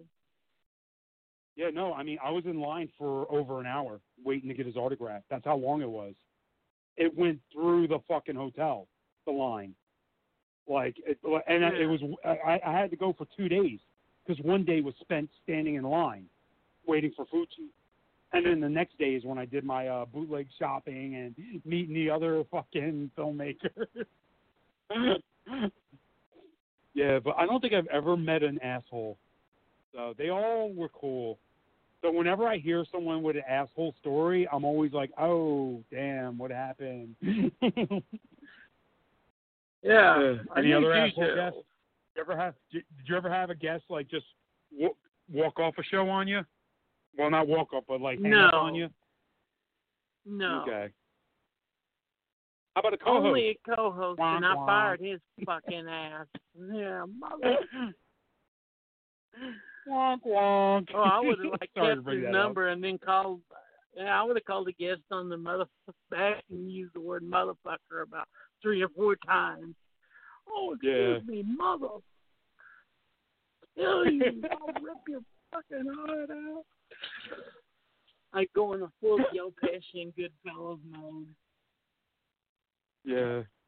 Have you ever had a guest that was like full of himself?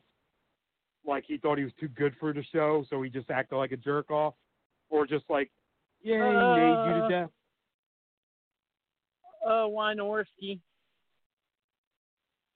Really? I don't think He did I. that? Yeah. Hmm. I don't think me and him endeared himself, and he's like, "Oh, I worked with Traci Lord." And then one of us on the show, maybe the Mexicans, said, "Fuck Traci Lord." wow. All right. Uh, snob guest. Well, you know, I'm friend with a couple of the '70s and '80s adult teen guys. yeah. Yeah, so you would know. Yeah, definitely. How about Yeah. um Charles Band? Would you ever He have him on the show? single-handedly almost what? Charles Band, would you ever have What'd him on the say? show? No, he's too busy. he is busy I joked with Fred like, Olen Ray. I said, uh, I said to Fred, I said, "Will you be on my show when you don't have a movie to film?" He's like, "Yeah, sure." And I'm like, "I'm fucked now." He's like, "Pretty much are." Fred Olen Ray's great. He's another one I met that had that people were like, "Oh, he's kind of a douchey." And I met him, and he's just like cool as fuck. And then when he found out my name was Fred, forget it. He's like, "Brother." so he's like standing there bullshit with me, and like I actually am one of the few people that can honestly say I love his films. Like I love the Alien Dead. Oh God, yeah, they I- are good. I the Alien Dead, which I mean, people are like, "Oh, it's such a shitty film." I'm like, but it's fucking awesome. Like it's from the opening to the end, you're trapped in a mm. fever dream. You come here, Mouse. Come on, Brent Mouse. You come us. Hey, ah, you little chicken. but yeah, no, Fred Olen Ray film is a fever dream. That's what's great about those. You know, they may be low budget as shit, but you're you're getting your bucks worth. You know, when you watch one of his films. And like I say, the Alien Dead. Fucking when I first saw that on VHS, because I remember the first VHS cover that I saw. That was the one where it was a prop cut in half guy, which is all. Oh, it was called on Stage Door Studios. Was the com- the makeup company that Cannibal Campout used. The first cover for the Alien Dead that I saw on VHS used the cut in half corpse that you used to be able to order from that company, propped up with a mask that was a pu- it wasn't a pu- um, not a mask a puppet. It was a hand puppet that was a zombie puppet, and it said the Alien Dead. So I'm like, whoever did the fucking box cover for this, like went all, full Ed Wood. like it's like, what do we got lying around Yeah, in Billy's room? hilarious how we got tricked into renting movies just based on cool V art covers. Yeah. So it, I mean, it was, Well- and, and I remember watching. Sorry. And Terrifier is the next generation of that because I will. I don't like the movie. I thought the everyone but art was just gene- was cordwood. Oh, what are you talking about? Terrifier? Yeah, everyone but art was cordwood. Yeah, but I mean that was the purpose of the film.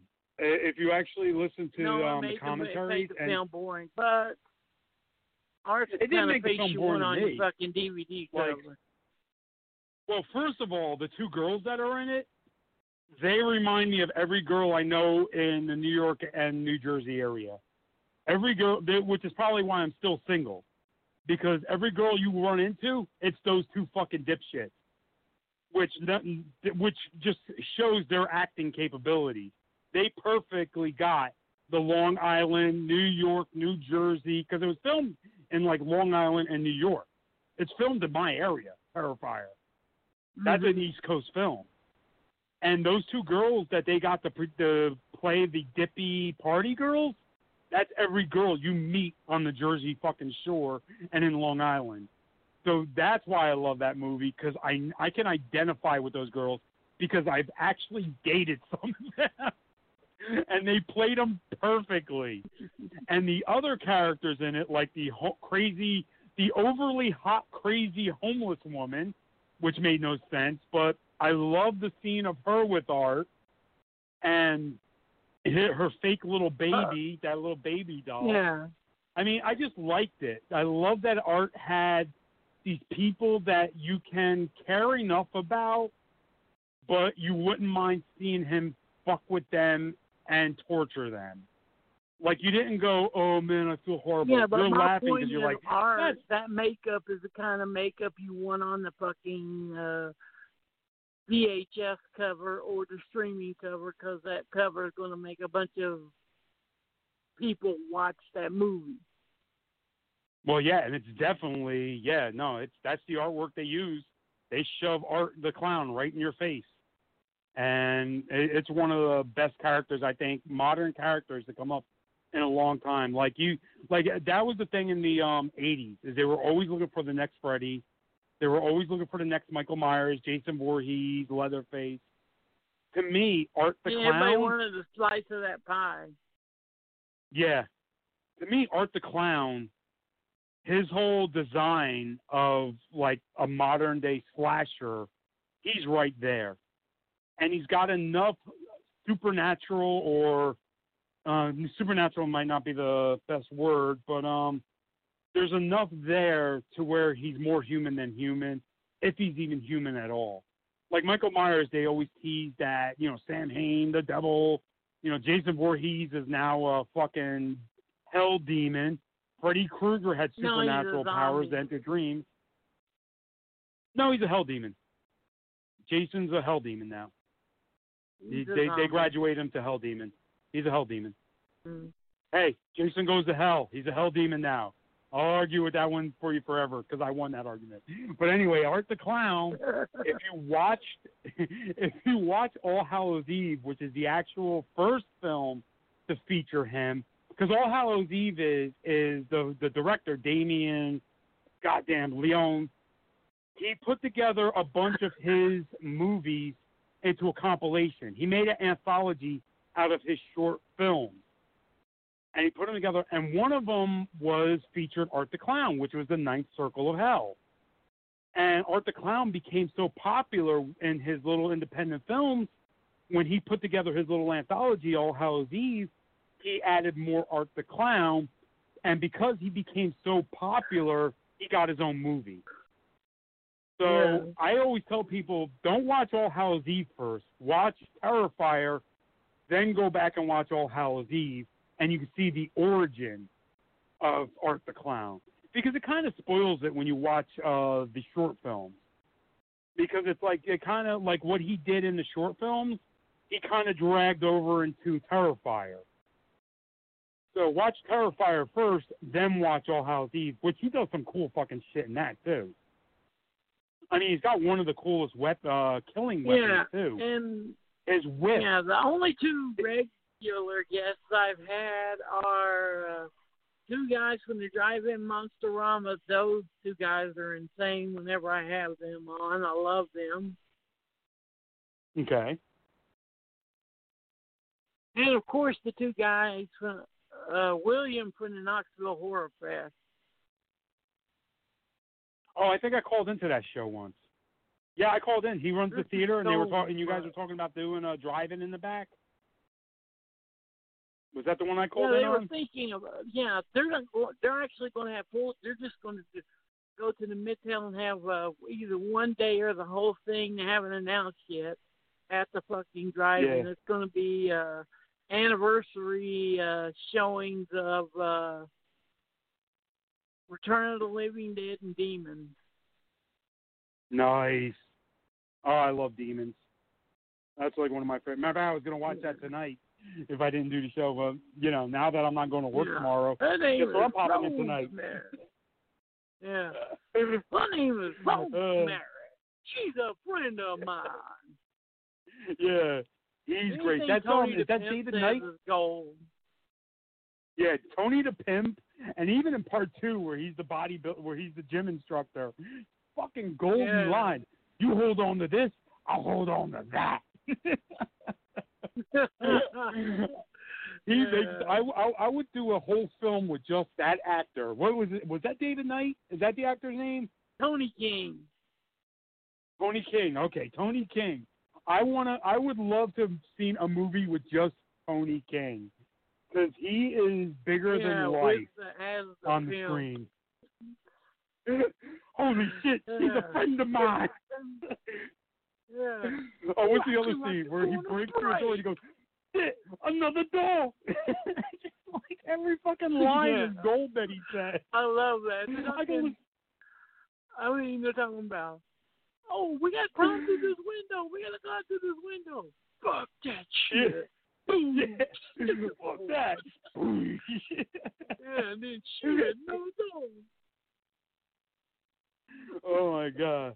What are you people doing over there? Block up the doors. Watch the family. Oh my god. He's my hero. Like if I could be reincarnated as someone, I want to be Tony Yeah, the I was, Mom, I hated that he got killed so early in the movie. Yeah. Like, Yeah, "Damn, that no." that that. Yeah, that that broke my heart. That's why I when I saw him in part two, I was like, yes. and I love that they killed him by grabbing his balls.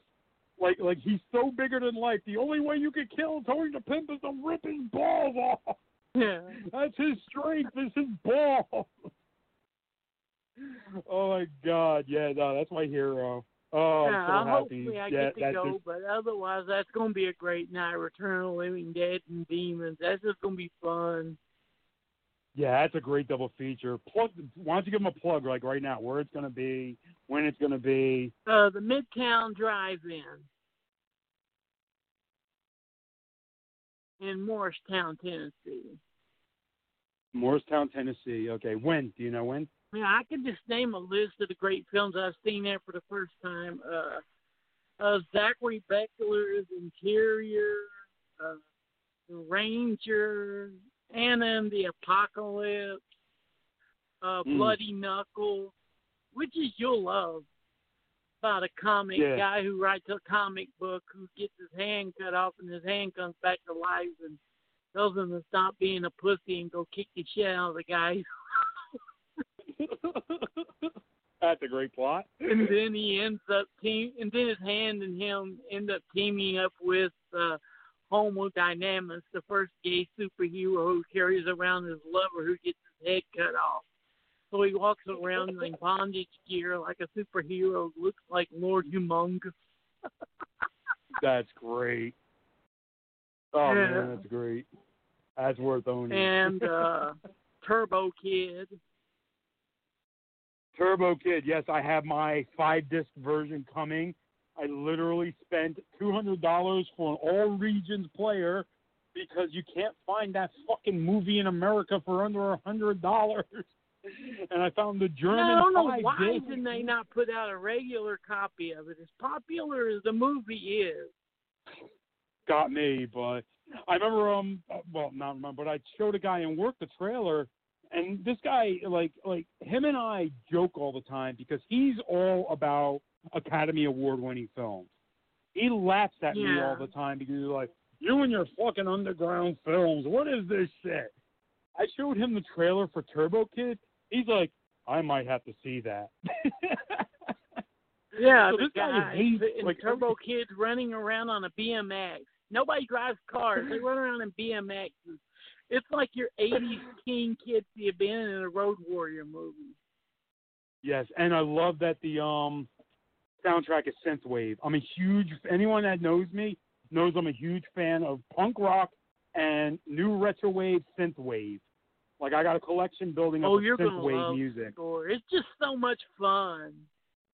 Well, I didn't tell you this, but my um five disc uh Turbo Kid set, it's two of the discs are the soundtrack. Nice. Two of them are CDs of the soundtrack for Turbo Kid, which is what sold me on it, which is why I had to buy it because I wanted that retro waves music. Know, me and you are soundtrack sluts. Like I don't know, I'm Yeah. about to say, ooh, soundtrack. I think the proudest soundtracks I ever got that were like hard to get. I have um no one heard of this fucking movie. Uh Manos, Hands of Fate. I have the vinyl soundtrack to that. Yeah. Yes, I have Manos, the Hands of Fate. And um oh fuck, the title's escaping me. But I had to get it uh oh god, the slasher camp slasher film. Fuck, hold on, I gotta go look at my disc real quick because I'm old and my brain is mush. This is what happens when you reach my age and you watch too many films. Lake Nowhere. Have you seen that one? No. But Lake and- but the Nowhere you should definitely see. Yeah. and um, Manos, The Hands of Fate. I love that sound. I mean, I got a ton of soundtracks. You know, I think my one of my proudest Yeah. ones is the original Return of the Living Dead promo record, which has sound bites from the movie in between the songs, and it's a picture disc. You know, uh, what's another one I have? It's My Bloody one they pulled Valentine. from release Had to get that because of uh, the picture they used on the second side of the album, or was it A side? It's a it's a B side with Linnea Quigley's tits. Yes, it's the B side. Yeah. and my copy has the original um pullout for the uh you can order our shirts from. and I have Yeah. two of the uh, uh Dawn of the Dead soundtracks. I had the uh, Goblin and I had the um temp music, the the the filler music that uh they didn't use. Uh have of course the Omen. Everyone has the Omen. The Witch. I'm looking at my records right now. Uh, of course, I have a hundred Stranger Things because it's synthwave. Uh, the Elephant Man, Close Encounters. Here's my Lake Nowhere. Uh, Logan's Run. I have that one. Phase Four. Uh, Nice. Salem's Lot. Shockwaves. Shockwaves. You have to have shockwaves if you're a soundtrack collector, because that is some of the eeriest, Yeah. oddest music ever. That, that's one of the early synths too, where it's like, you know. Yeah. So. One of the funniest things that ever happened, and this goes with the witch, is uh, I ran into uh, Tiffany and her husband, uh, Jameson Stallworth, at the witch. I didn't Mm. know it was him because he's such a unique looking character, and I'm like, wow, there's two people in Knoxville that look like Jameson after the movie. Ugh. Oh, it is Jameson. And then me and him, the witch, it just went ended. Our eyes got big, and we looked at each other, and we just said, "How the fuck did we see this on the big screen?" oh God, that's great. So I was going to ask you. But yeah, do I you mean, see- uh, Oh. you would you need to look up the short film. I think it's on YouTube. The Battle of Squirt Reynolds. Kids uh, out on the at a at a camp uh, camping out, and uh, they run into Squirt Reynolds, who's uh, this little kid who got into an accident like in the burning, except that he was wearing a bandit mask from Burt Reynolds, and it melted to his Oh. face. Oh God.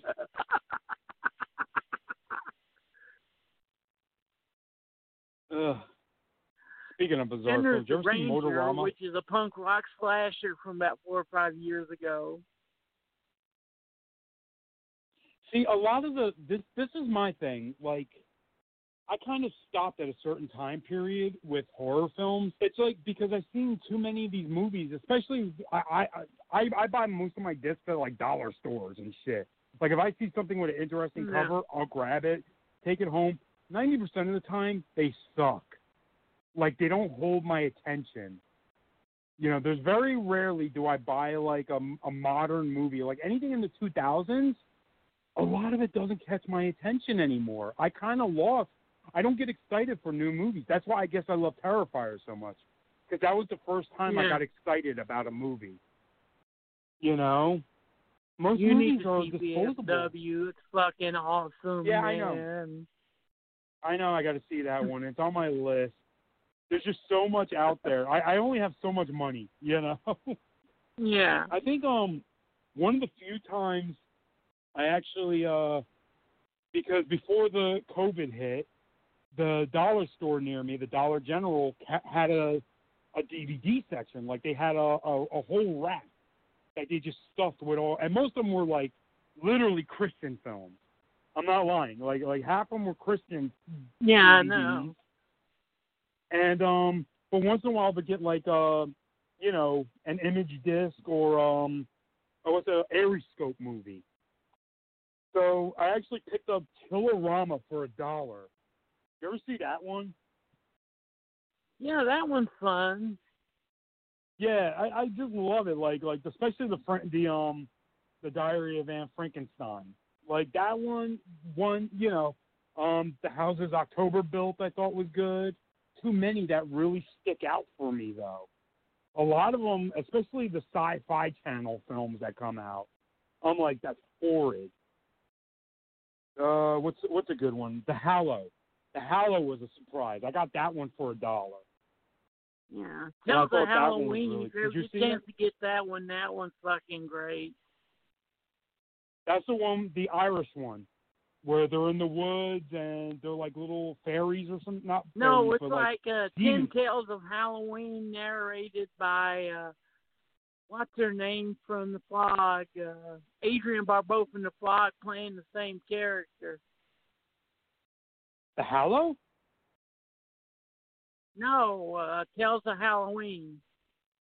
Oh no no no, that one I didn't see. No, that one I didn't see. I'm talking about the Hallow. You need to see it, Have you seen- even if it's just for Friday the thirty first. What would happen if Jason ran into a little alien from outer space? Hmm. Okay. No, I was talking about the Hollow though. That one, you, I Yeah. I think you should see that one if you haven't, because that's um Yeah. basically creatures. That's a good one because it's creatures in the woods, and I'm I'm a big huge fan of creature films. I like creatures. I like monsters and creatures. You know, You would love that one with Jason, just so you get to hear Jason say. And the little alien keeps asking for candy, and he's like, "Trick or treat! I ain't got no fucking candy." uh, what's that other one? That, fucking candy. What's the other one? RLJ. It's um, everyone seems to love uh, what's that guy? Um, oh shit. What happens again. It's one of the more modern ones. The the big slasher one. Kane Hodder plays the slasher. You know who I'm talking about. The guy the guy in the Oh, swamp. Adam Green. Oh, God. Yes. Yeah. Actually, did you ever see dig, digging up the marrow? I think is one of the more interesting modern ones. Have you seen that one? Yeah. I like that one because because it's Adam Green. It's it's basically it's a, definitely a film. They didn't even try to make it look like a real documentary because you know it's a movie movie because Adam Green. But I love that Yeah. the um design of the creatures is done by an artist I love, Alex Pardee, P A R D E E. Oh, Those yeah. he oh. does these beautiful fucking creatures that are in the movie. And so like a lot of the modern horror that I see, I'm not into, especially when they're the same ghost ripoff. Like there's a hundred ghost movies now. uh, what is it? The Innkeepers. Um, there's that Korean one where they're walking around a hospital, and they all look like the Blair Witch Project. I I prefer Yeah, the more every modern one one. of them they shit they shit on the Blair Witch Project, but every fucking one of them rip off the basic structure of the Blair Yes. Witch Project. The Exactly, yeah. Project. But you're making the same movie. Oh. Fuck you. Yeah, they're running around, but instead of like a witch, it's ghost. So that's a big genre. That's modern, you know, modern genre that everyone's doing. And I don't even think it's around anymore. I don't even know what's going on anymore as, as far as horror. You know, like what's new? Well, I was Like I said, I sold- to the Knoxville Horror Fest, but he programs the best of the best of the best, and William we trust. Besides one film, Mm. and I've given him Yeah, like shit for it every fucking time I've seen him. Every since he put Red Christmas, I hate Oh. fuck that movie. I'm being literal. That's Uh, the best way to describe it is a hate fuck watch. Okay. That one I haven't seen. You know where you're. Oh, don't. Like I said, I hate fucked it. It. Just, Okay. What's that title again? I got to see at least Red trailer. Christmas. Red Christmas. All right. That sound that sounds just as good as um, what was that? Uh, God, there was a whole bunch of those bad Christmas. There's some good ones like like Rare Exports is excellent. That's that's that's a Oh, God, that's a yeah. gift. I love Red Rare Exports. Um, what is that? Uh, Stalk and Stalk, Slay and Splash or something like that. Like there's a bunch of like Yeah. st- oh, cr- anything oh, don't watch out. It's fucking great. Just don't watch any of the twists or anything before you see it. Better watch out. Okay. That one just kicked ass. Well, like I mean, said, my favorite watch any of the go-to horror Christmas movie will always be Christmas Evil. Oh God, I yeah. love that And dirty Harry, little movie. Harry. it's such a that movie's so dirty, you know. It's it's it's it's Yeah. ew. and when I say dirty, I don't mean it's like porno or anything like that. It's just oh god, I mean it's it's innocently exploitative. Yeah. You know, it's the only way to describe it. Like he's obsessed with little Susie Lovett. It's Just it's almost Christmas. yeah, it's it's it's it's almost um it's almost like he's he's sexually attracted to this little girl. He's got pictures of this little girl, but he's Santa, so it has to be innocent. No, he's the he only good little girl in the Except for maybe Well, he does terrorize Garcia. what's his name because he's naughty. Yeah, Moss Garcia. But he has Yeah, negative Moss body Garcia. hygiene, so fuck him. Yeah. I've I want a subscription to Playboy magazine or Penthouse magazine. I want a lifetime subscription to Penthouse magazine. and it's like He's running into his apartment, and he writing gives his him a name big down. bag of coal. Yeah. Yeah. oh my god, the movie is just—it's just like always teetering, and that's what it is. It's always teetering on going overboard, but it never does.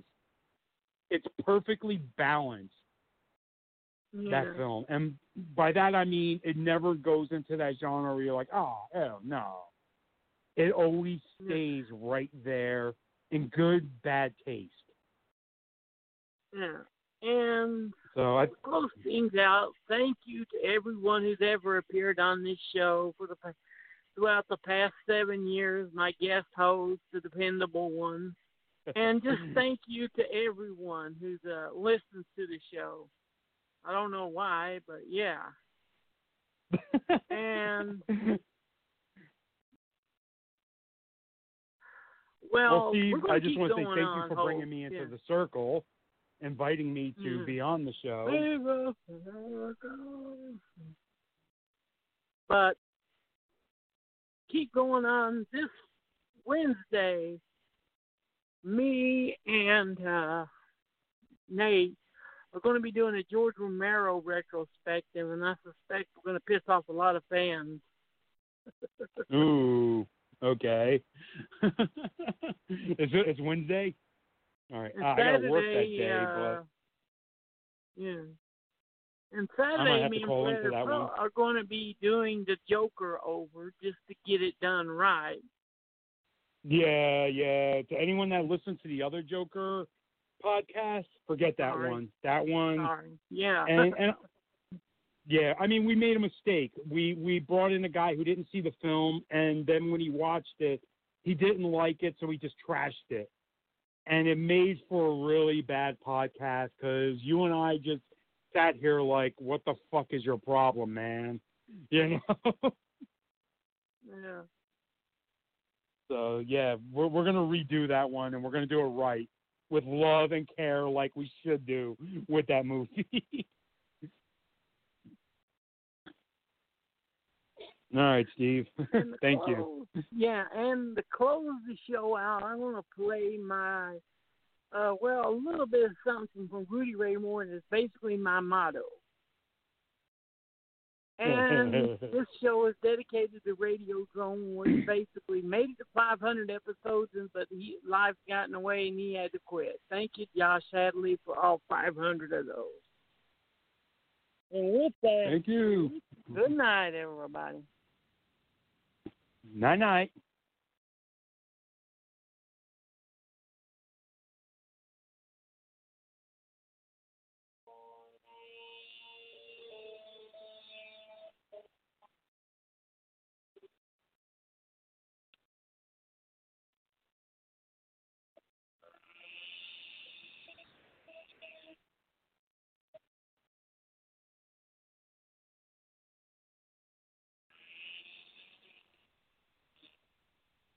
Uh, Steve? issues here. Come on, damn it. Where where's the music, Steve?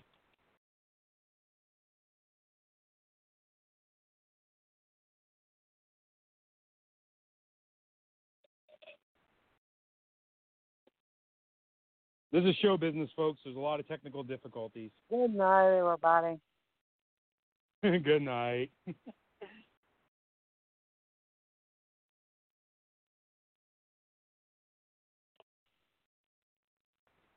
With Lucky Land slots, you can get lucky just about anywhere. Dearly beloved, we are gathered here today to. Has anyone seen the bride and groom?